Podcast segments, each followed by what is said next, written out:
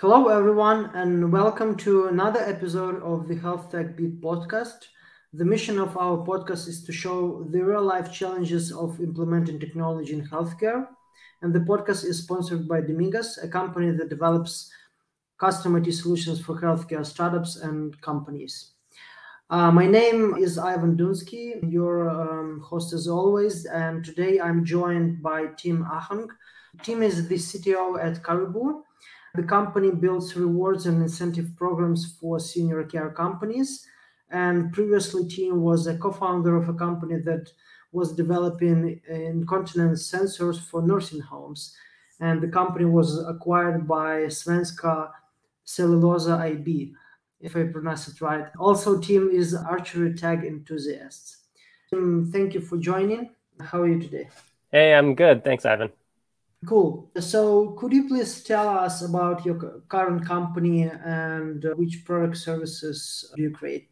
Sure. My current company is called Caribou, and what we build is a recruitment and retention software for home care agencies. So, I guess the high level problem we're trying to address is the growing caregiver shortage in Canada and the US. This was a problem prior to COVID, but as a result of COVID, this problem has become even more severe where a lot of caregivers are leaving the industry. So we set out to build a company that would hopefully address that problem or at least maybe, you know, work on it a little bit. And our focus right now is home care, which is, you know, home care agencies will hire caregivers and they will go into the homes of individuals who need support, typically seniors, and offer various caregiving services. So what we build is uh, we build software for the home care companies that help them recruit caregivers and retain caregivers this includes referral programs, it includes incentive programs, and also change management programs. And we kind of help them set up those programs for their for their organizations. So, with the help of your programs, home care companies can recruit more efficiently. Yeah, they can recruit more efficiently, and uh, hopefully, they can retain staff. We try to lean on referral based recruitment. People are more much more likely to stay at a company if they've been referred or if they're working with people who they have an existing relationship with. We also work on uh, long term retention incentives, trying to help the home care agencies at least give them kind of a channel to appreciate their staff and show that they recognize you know the impact that their staff are making and also give them a channel to kind of give back to their staff in ways that are applicable to all of the local laws and union rules. And i assume you also have some loyalty programs you offer yes a, a lot of our a lot of our customers use our use our loyalty programs as well Cool. And uh, what role does technology play in your company? Yeah, so our company, the technology that we build is primarily, well, it is 100% software uh, right now. And we'll build a couple of core components of software that, for the most part, have to be configured to the individual operations of the healthcare organization that we're working with. So we build systems that will integrate with their employee management software and their mm-hmm. payroll processing. We'll build the actual incentive programs which may involve pulling data from a number of other healthcare related systems. One example, which has become really popular in the US, is electronic visit verification. Caregivers kind of have to clock in and clock out of visits. And then the home care agency can apply for funding and receive some funding from the government body. And that's a bit of a change management process. So we'll hook into that system and kind of create incentive programs around around compliance. And then also we'll have a technology system that exposes the reward information to the actual employees and the caregivers. So they can kind of go on, like you mentioned, like a loyalty program, they can check their points, they can see what other incentives the agency is running as well. So, yeah, uh, I assume you have some challenges with, with different integrations, right? Yeah, integrations is a challenge. I would say also another challenge that it's a bit unique. The challenge isn't necessarily it's not like a technological R&D project. I wouldn't say we have a large amount of technology risk, but this business does have, I would say, a large amount of product risk. So our main challenge isn't overcoming a technical hurdle. It's mostly being able to adapt quickly to a changing market.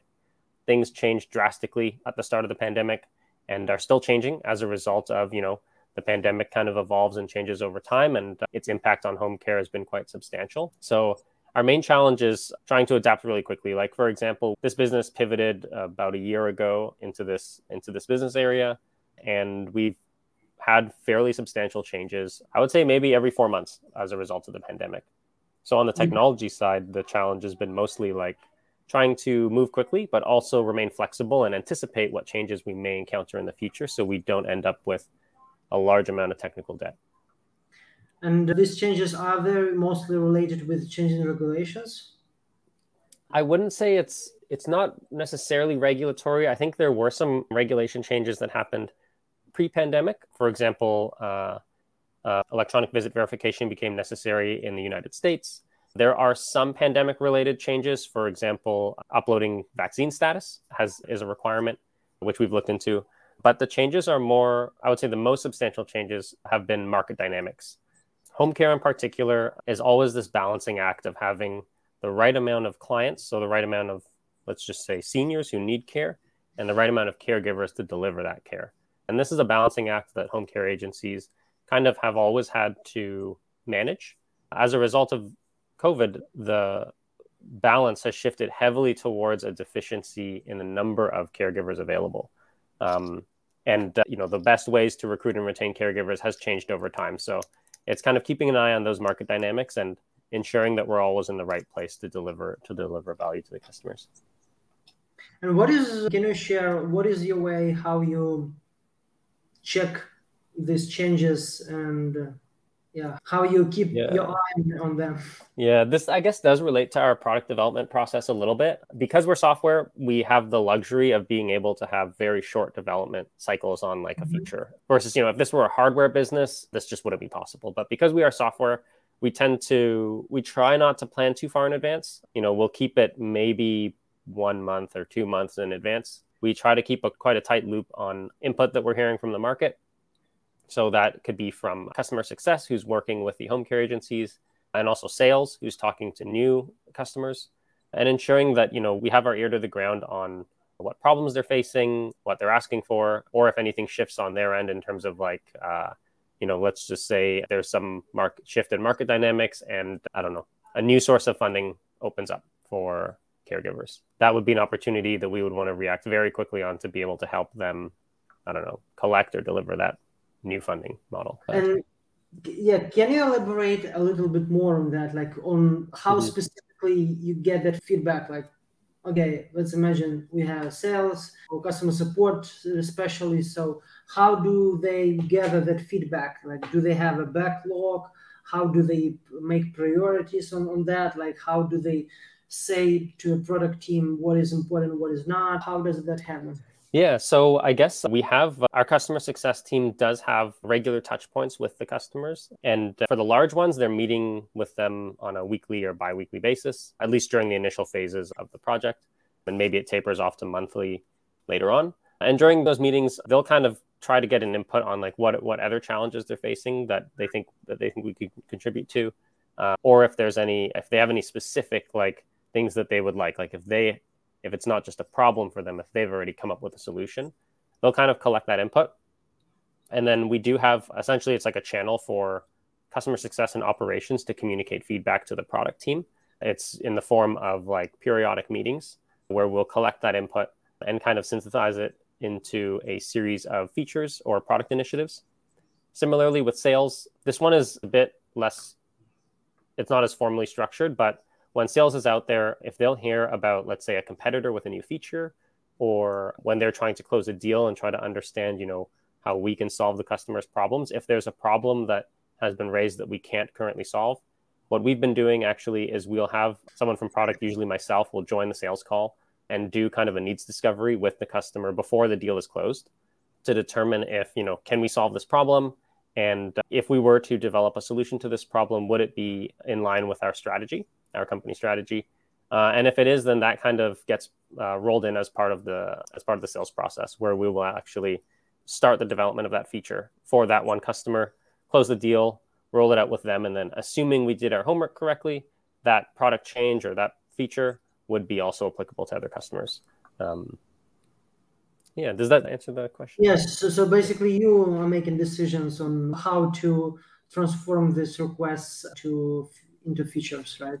Yeah, Yeah, got it. So that is, do you think that is possible that somebody else from your team, like for example, product manager, can do that uh, instead of you? Yep. Yeah, and I think that's the I think the goal, at least with the current market dynamic. There are not a lot of competitors in the space, or the competitors that do exist kind of have prerequisites. It's like existing large players in the space who are building these types of incentive programs as an add-on to their existing features. So the way things are set up right now is a customer may come up with a problem and there's not a lot of good solutions out there. So in this circumstance, I think it is appropriate for like product managers to be involved very early on in the sales cycle. And the customers are very willing to have someone work on this problem with them. So normally in a sales situation like this, I don't think the customers would be as willing to go through the needs discovery process, like, for example, before a deal has been closed. But because these problems that are arising are very new and, you know, the market hasn't reacted to it, there's not a lot of competitors, which is, you know, like if some dynamic shifted and then the problem has only existed for two weeks, you know, it's quite reasonable that there would be no competitors. And they have a high they have a high demand for a solution. They're they're definitely motivated to work on a solution with us. So yeah, I think the goal would be in this in this current climate, uh, product managers could be involved in the sales cycle quite early on. Yeah, cool. And maybe you can share your vision how you can educate product managers to understand and capture what is and differentiate what is important what is not because as you uh, cto you understand the whole like you understand the both worlds technical and the customer worlds so how do you see how you can educate product managers mm. who not not see as as good as you. Yeah i think something that we have to be careful of is not being not offering just like consultancy services to solve a problem that is specific to this one healthcare organization. Because like our fee structure isn't set up to do that and honestly like you know they could go and hire some consulting firm to do that. It probably wouldn't be worth it unless the healthcare organization was very very large. So i think uh, like a product manager would probably who is you know focused on like one area of the product or is focused on you know driving some success metric i think would probably without any external input would probably be the best person to solve that problem for that agency. But i think the one element of external input that a product manager might need outside of their team is determining whether or not a solution to a problem is in line with the company's strategy so that i think comes from which is why it's important that like that like i attend a number of these mm-hmm. meetings with potential customers is to get an idea of you know where the market is going and what types of features would be on or off roadmap and then you know i think i guess the advice to a product manager would be ensuring that they have access to that information when making a decision about which problems to solve versus which problems to maybe say hey that's a little bit you know too far out of our wheelhouse and perhaps there's a different partner who would be better at solving that problem than us. Yeah. So then to run this possible solution with you.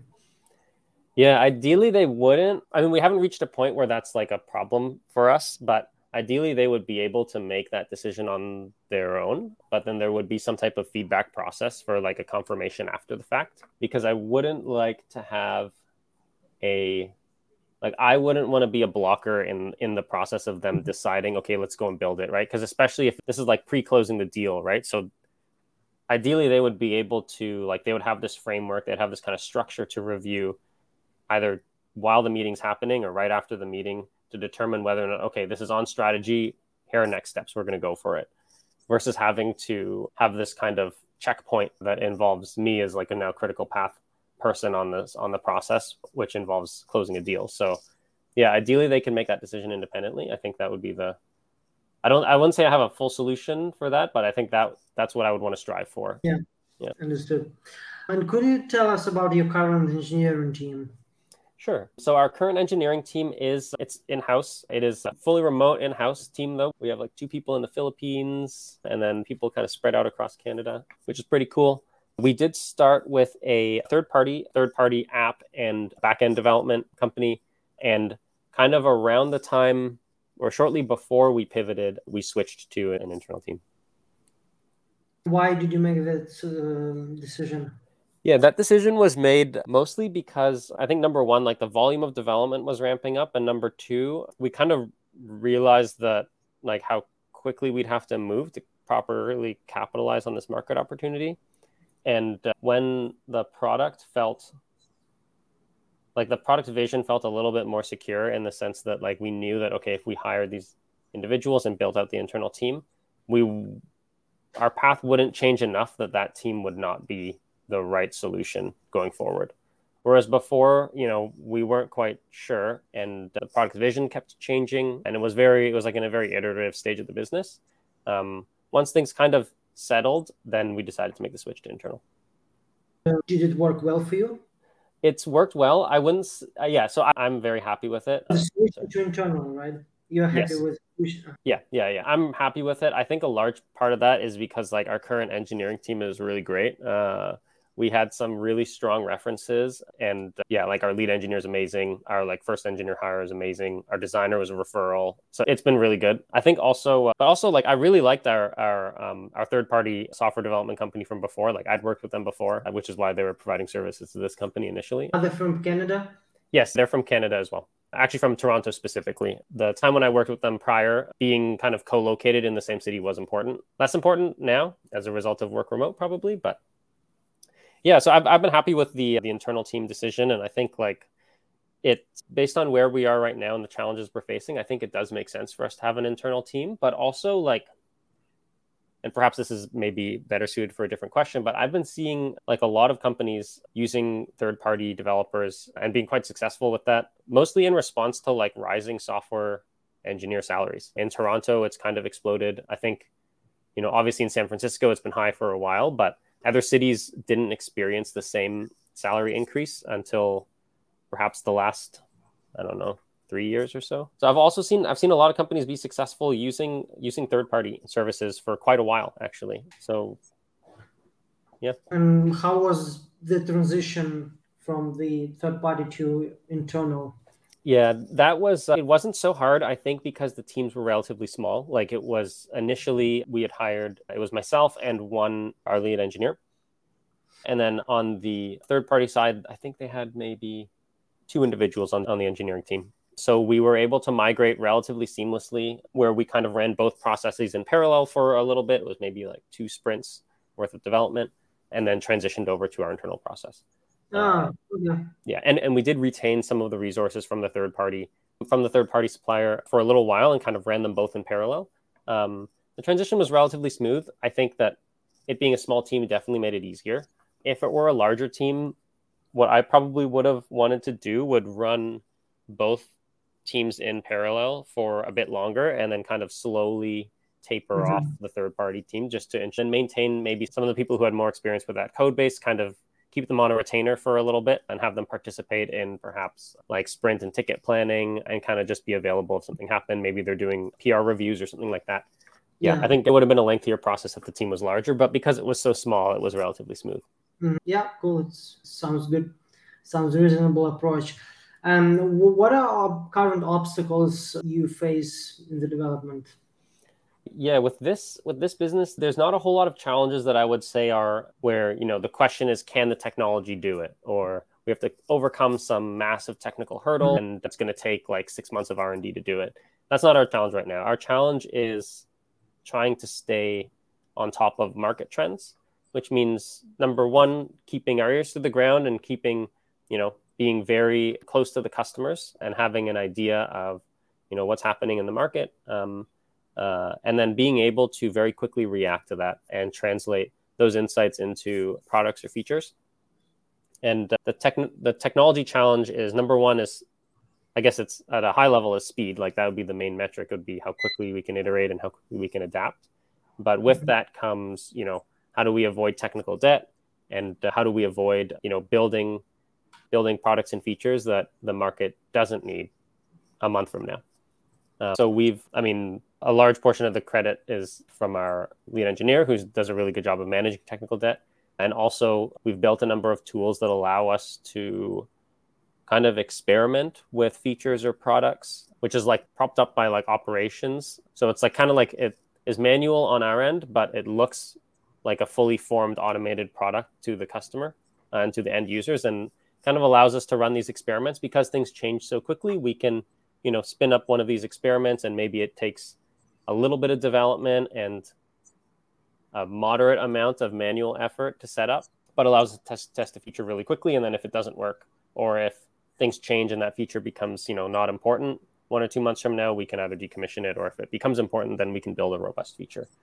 Yeah, I would say those are the two things that we're we're challenged with right now on the technology side. Cool.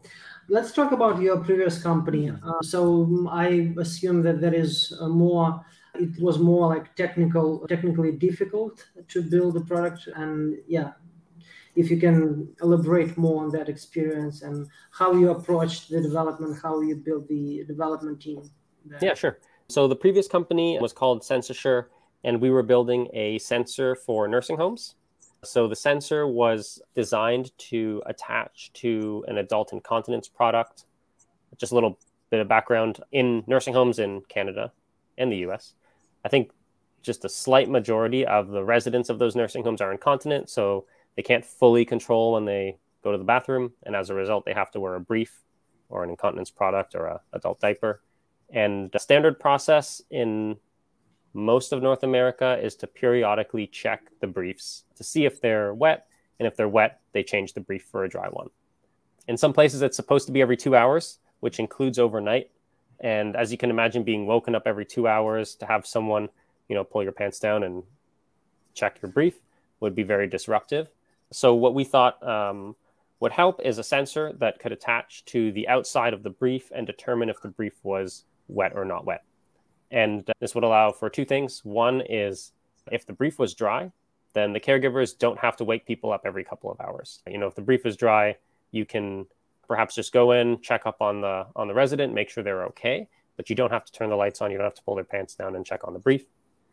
So you can get uh, improved quality of sleep.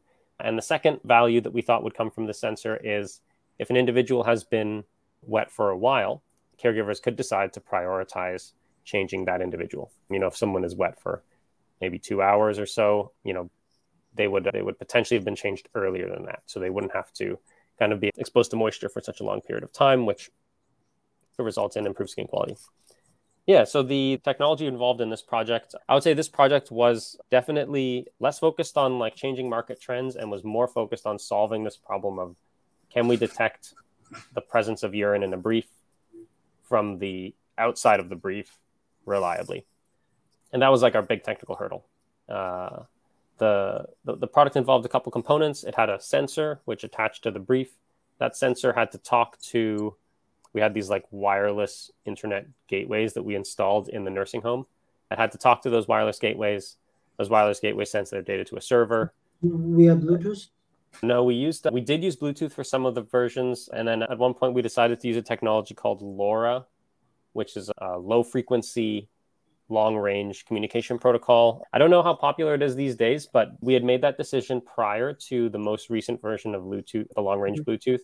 So, had we been like working on the product a year or two later, we probably would have decided to use like the long range version of Bluetooth, which I think came out.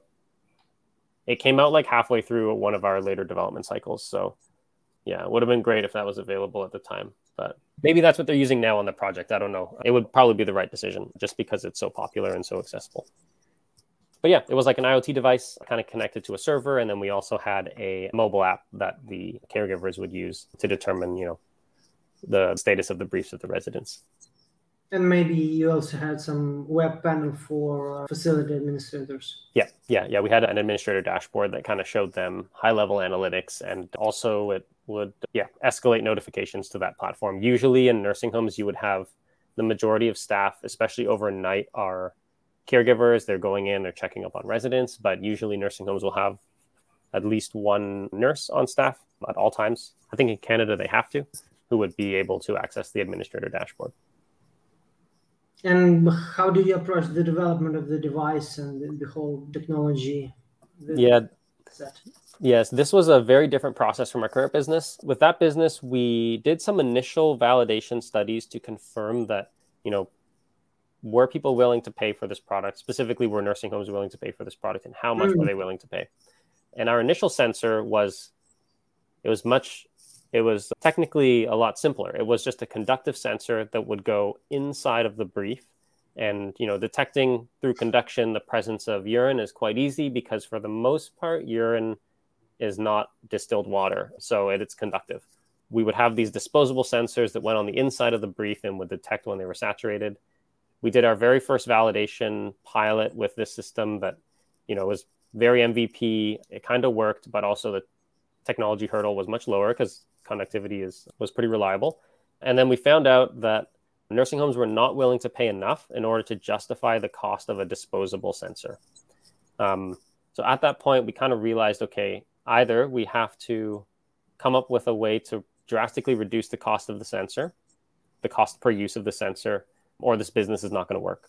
So the path we went down was to try to make the sensor reusable. And the way to do that was to put the sensor on the outside.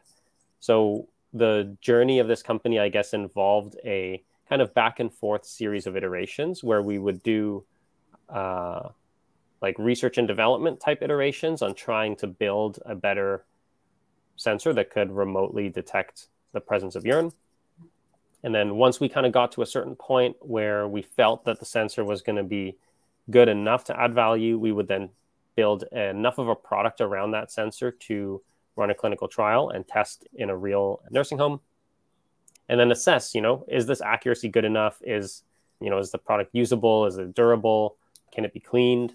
What other issues are coming out of the clinical trial? And then we would kind of take the results of that go back do a series of r&d iterations on trying to solve some of these problems improve accuracy improve durability make it easier to apply and remove from the brief and then go back into a clinical trial. And we kind of went back and forth between these two high level challenges like the product challenge which i think exists with almost every business and then the technology r&d challenge which was kind of unique to this business. Cool. Yeah it's, it's a really cool story. And could you tell about the market research you made? Like how how did you made it? Did you hire a specific company to do that or what was the approach? No that was just the it was brute force. I i did not participate in this but i did see it happen. So at the time our CEO and our CPO went and this was like like we were all we were all fairly early on in our careers at this time. We didn't have like established networks in senior care. So mm-hmm. it was just like brute force, like cold calling. At one point, we set up this road trip and we met with, it had to have been at least like 20 different nursing homes throughout the US. And we went on this road trip and we, we kind of met with them and we talked through their their challenges around incontinence and pitch them on the idea to try and find nursing homes who were interested and gauge interest in the market. Yeah, a lot of cold calling to get that set up, which is, you know, kudos to the CEO and CPO who set that up. That was huge for our business. And then once we had enough interested partners, we built a very rough MVP. But wait, uh, when you talked with them, how did you validate that they are willing to pay and how much? Yeah, this was a balancing act between initially we we had to validate that this was a problem for them. And usually like we would go in and we would ask them, you know, like what are some of your your biggest operational challenges and the common responses are incontinence management is like always at the top. Feeding is also is also up there. It was at the time, which was, you know, way before COVID. I bet if we were to go around and ask them now, like staff shortages would probably be number one. But at the time, like incontinence management and feeding were like two big ones. So then we would decide to focus on incontinence management and specifically what the challenges were. And if they were in a place where they kind of felt like incontinence management was a challenge and they felt like, you know, maybe they were um, using too many briefs, maybe residents had poor sleep quality, families were complaining about residents being sit like residents kind of sitting in saturated briefs for a really long time we kind of went down that line of questioning to validate whether or not the problem existed. And then, if that was the case, then we could pitch them on the solution and say, hey, here's what we're thinking of a solution. Would you be willing to pilot it? Would you be willing to pay for it? And the problem that we encountered on our on the road trip and with our early validation was that nursing homes were unable to really determine how much they were willing to pay for it because nothing like this existed before and there were no like white papers there was no research on you know how this results in cost savings or does this actually result in improved skin quality? That's really hard to prove or improved sleep quality which is even harder to prove. But uh, there was no existing research so it was really hard to actually get a number in those initial meetings. So in order to do that we had to start running clinical trials to try to get you know we couldn't get like we will reduce incontinence associated dermatitis by i don't know 20%. Mm hmm there was no way we were going to get that but we could get like you know, we can reduce the amount of time residents spend sitting in a saturated brief by 50%. And we can reduce unnecessary sleep interruptions also by 50%. And then we found that as a result of getting with, with, those numbers. We that, that was from our clinical trials. Yeah. We would like we would measure, we'd do like a baseline and we would like monitor passively and then we would in, uh, do an intervention and then kind of observe the effects. Um, and we kind of had to do that, and before we could even get willingness to pay, which was it was very expensive, but uh, we didn't really have any other options because the the data wasn't wasn't out there, so we had to we had mm-hmm. to make mm-hmm. it. Yeah, uh, it's a kind of a way how to find a blue ocean. Yeah, and and in a sense, we did get a little bit lucky because it is possible that like there were a lot of things where like it, it is possible that for example a sensor couldn't be built that could detect urine inside the brief reliably and it's possible that like even if we could do that just from a workflow perspective like that it adds no value and we actually found like one example is originally the product was meant to be used 24 7 around the clock we actually found that during the daytime the product added no value because the caregivers had no time to change so giving them information about who was which residents were sitting in wet briefs and which residents were sitting in dry briefs didn't impact their decision to actually change the briefs. Like the existing workflow couldn't make use of that information. So we eventually then just decided, okay, the product will only be used during the nighttime because that's the only time it adds value. So mm-hmm. it was it was also possible that that was the case around the clock and the product would add no value. And we kind of had to go in. At the time, we didn't anticipate these risks, but I think these risks did exist and we kind of had to go in and like run the trials and figure it out like despite those risks potentially existing which is i mean i don't know i think i think it was a combination of like you know we did get a bit lucky uh, a couple times there yeah luck is definitely a factor in all the entrepreneurial yeah for sure so how did you develop the device so yeah, the device we went through. I think it was maybe four product iterations, and uh, yeah, it involved like it was a very multidisciplinary team. We had electronics engineering, we had industrial design, mechanical engineering, firmware. And um, they were part of the founding team. No, so the founding team was just CEO, CPO, and myself, CTO. And internal team, we did hire a verification engineer who did like product verification and also helped out with R and then we had we also had a medical device consultant who had experience building similar sensors to the sensor that we ended up using for this product. He wasn't full time internal; he was a third party external consultant, but he was with us for the entire journey. And then, other than that, it was all external engineering resources. Yeah, electrical engineer, firmware, mechanical, industrial design, app development, server development. This all, all they were all like different vendors. Yeah, it was all different vendors as well. We did get some quotes from like a turnkey development shop that did everything. And the I think the way that we wanted to do development didn't really fit with the way that a lot of these turnkey shops do development, where I think that their typical like customer profile is someone who has an idea of the product that they want and has a relatively high degree of validation and they're going to build you a like a really good polished finished product that's going to be good for you know you could transition it to manufacturing. If your clinicals right. go well you can get all your certifications which is not what we needed at that time. We needed to be a little bit scrappy. We needed something that was going to you know meet the minimum requirements for like safety and functionality so that we could actually run the trial in like a safe way and get good data out of it but we didn't need any more than that.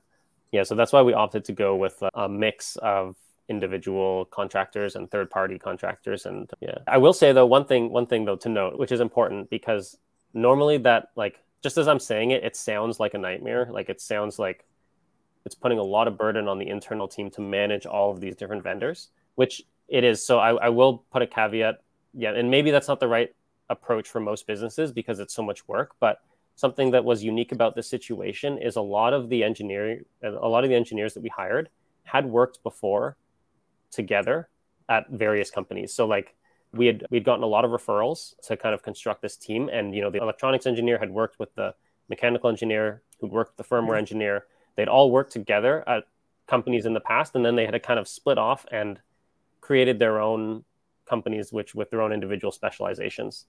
So they had an existing working relationship. They kind of knew where the bound like responsibility boundaries were so that definitely made management a lot easier. Yeah, without that pre-existing dynamic, I don't know. I don't know if it mm-hmm. would have been the right choice, to be honest. So you, you got one referral, and then they re- referred you to other folks. Yeah. yeah, like who have you worked with before? Who's like so this person, let's say the electronics engineer is like, okay, who have you worked with before who does mechanical, and then who have you worked with before who does firmware? who you know is good and stuff like that, and then we kind of assembled the team that way. And that there's luck as well. Right? Yeah, for sure. Because that could have gone poorly. It, it was a lot. It was a lot of internal overhead to manage. I think multiple third party, multiple third parties, but it could have been easily like, I don't know, like five times as much work if they hadn't worked together before Yeah, and yeah. hadn't had that existing relationship. Time and money as well. Yeah, yeah. Uh, cool. And did you also switch to the internal team when you built that product? We did not. That product stayed external for until we sold the company. You did the company for two years. Yeah, yeah, two years prior prior to selling it, and uh, yeah, the team remained external the whole time. And I think that for that business, it was the right decision. We had this because we had this kind of awkward back and forth between R and D cycles, building an MVP, running a clinical trial, and then like processing the feedback. We had um, periods of time where we needed a lot of engineering support, and periods of time where we didn't need much engineering support. And using external services allowed us to kind of scale our engineering team up and down based on our needs. I think it was probably about maybe a third of the time we were in clinical trials and didn't require much engineering support. And it Mhm. saved us a lot of cost being able to have that flexibility. That was one thing. And an- another thing is because the areas of expertise were so diverse, I don't think we I don't think we necessarily needed to hire, let's say, like an IoT expert full time.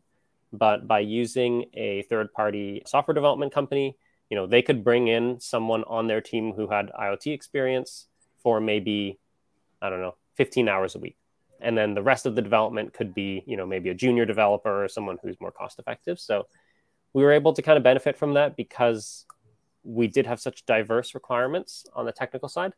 Yeah, and for those two reasons, I think it was the right. It was definitely the right decision to go with external for the majority of the majority of the technical areas.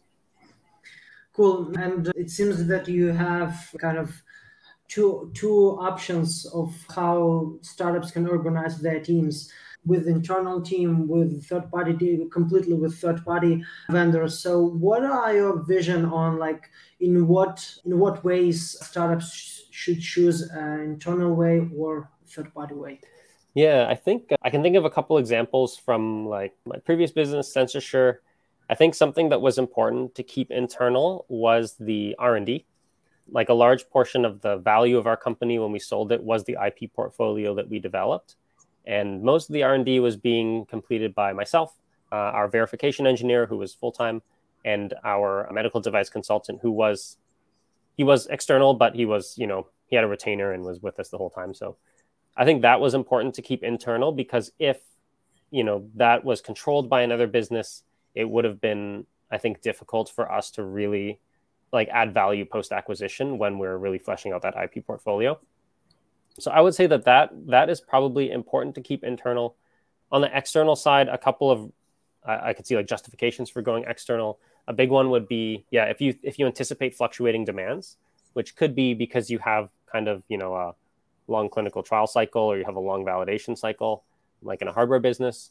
Uh, but also if and I've, I've been seeing this happen more frequently now is like if if a company is very early stage and trying to experiment with different product offerings and trying to like iterate really quickly to find product market fit i could totally see an external partner making sense in that circumstance. And a lot of people were turning to that like as a result of software development salaries becoming really high at least in toronto uh, where yeah you can go with an external shop do your iteration really quickly and then it allows you to it allows you to like adapt i think faster than if you had hired internal employees because it's possible that the expertise that you need changes. And you know once you've built a team it's kind of like it's difficult to change your area of expertise. You It's need not- to maintain what you have? Yeah and i mean i guess you could like restructure your whole team or if your company's growing you can just like grow in the direction you need to go but you also face a lot of like i don't know like uh, conflict like trying to make that decision right because you're, you're geared up for one thing it's it's really hard to deviate from that path but if you have a if you have a third party you know with an understanding that things might change and they have a whole bunch of areas of expertise internally it allows you to kind of shift around and be really flexible to where the product needs to go so yeah, I think I think if you if you anticipate that and you're going to be iterating really quickly, I could totally see that being like the preferred option. It also allows you to, I feel like, get started a little bit faster. If you perhaps maybe a full time, maybe you don't need a full time engineer. You can go third party, start really small. It's not even a full time person. Maybe it's 20 hours a week or something for your initial validation, and then build from there. And in the early stages of a company, you know, if you're I don't know, having discovery calls with a customer and then you want to test something out and then maybe it doesn't work and then you put it on pause and you come back and test something else out once you have another customer.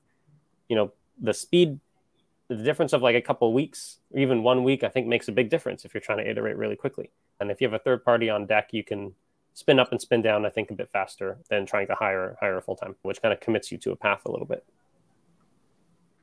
And what kind of tips can you give to product companies to hire a third party engineer, engineering team? For myself, I think something that's been very important is hiring a team with aligned values.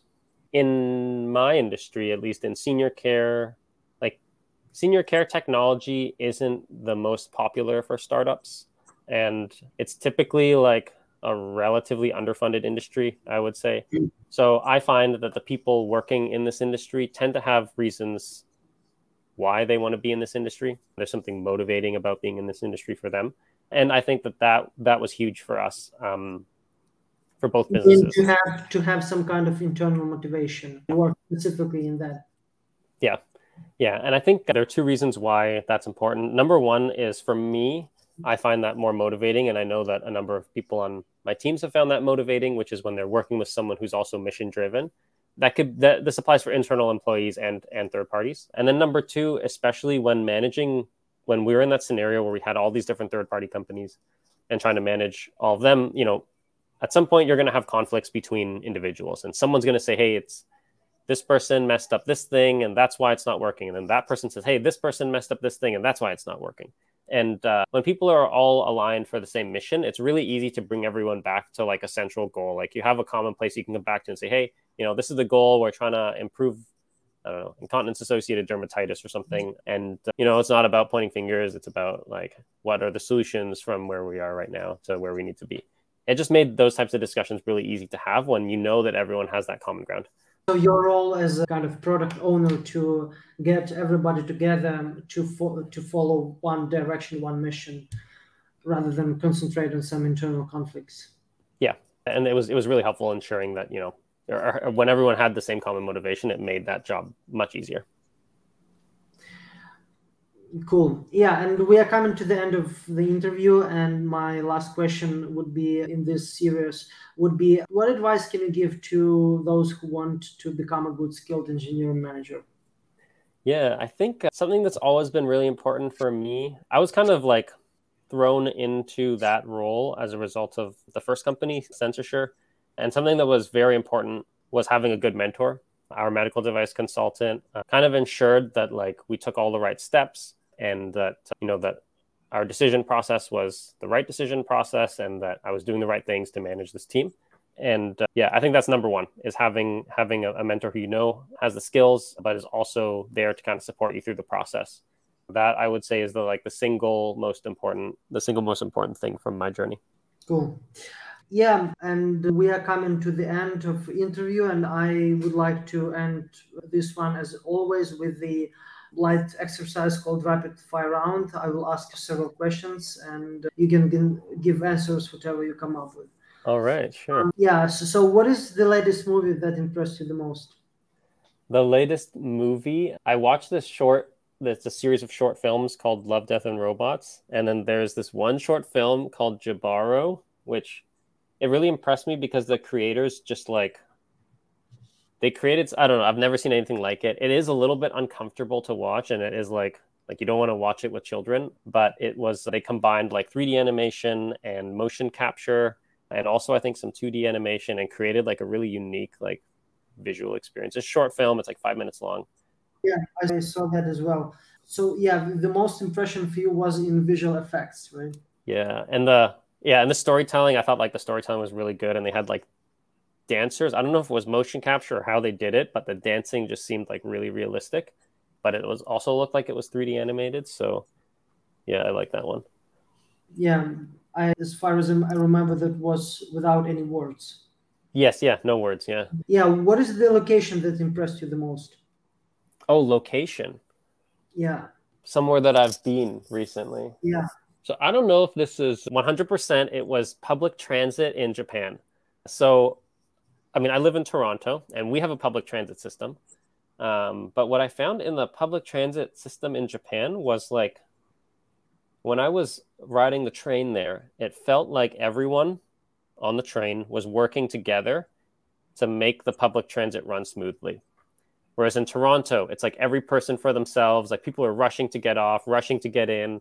Whereas in in Japan, I was on this train and it was like before the train stopped, people had taken their bags over the overhead storage and they were ready to go. And as soon as the doors opened, people waiting to come on were off to the sides. People in the train like got out and the people waiting to come in got in. It was super quick. It was super efficient. It was just like a one completely, yeah, exactly. It's like everyone was operating like on the same wavelength and like working together, and it actually like felt kind of it felt kind of good. Like you're like part of this team, like making the public transit run smoothly.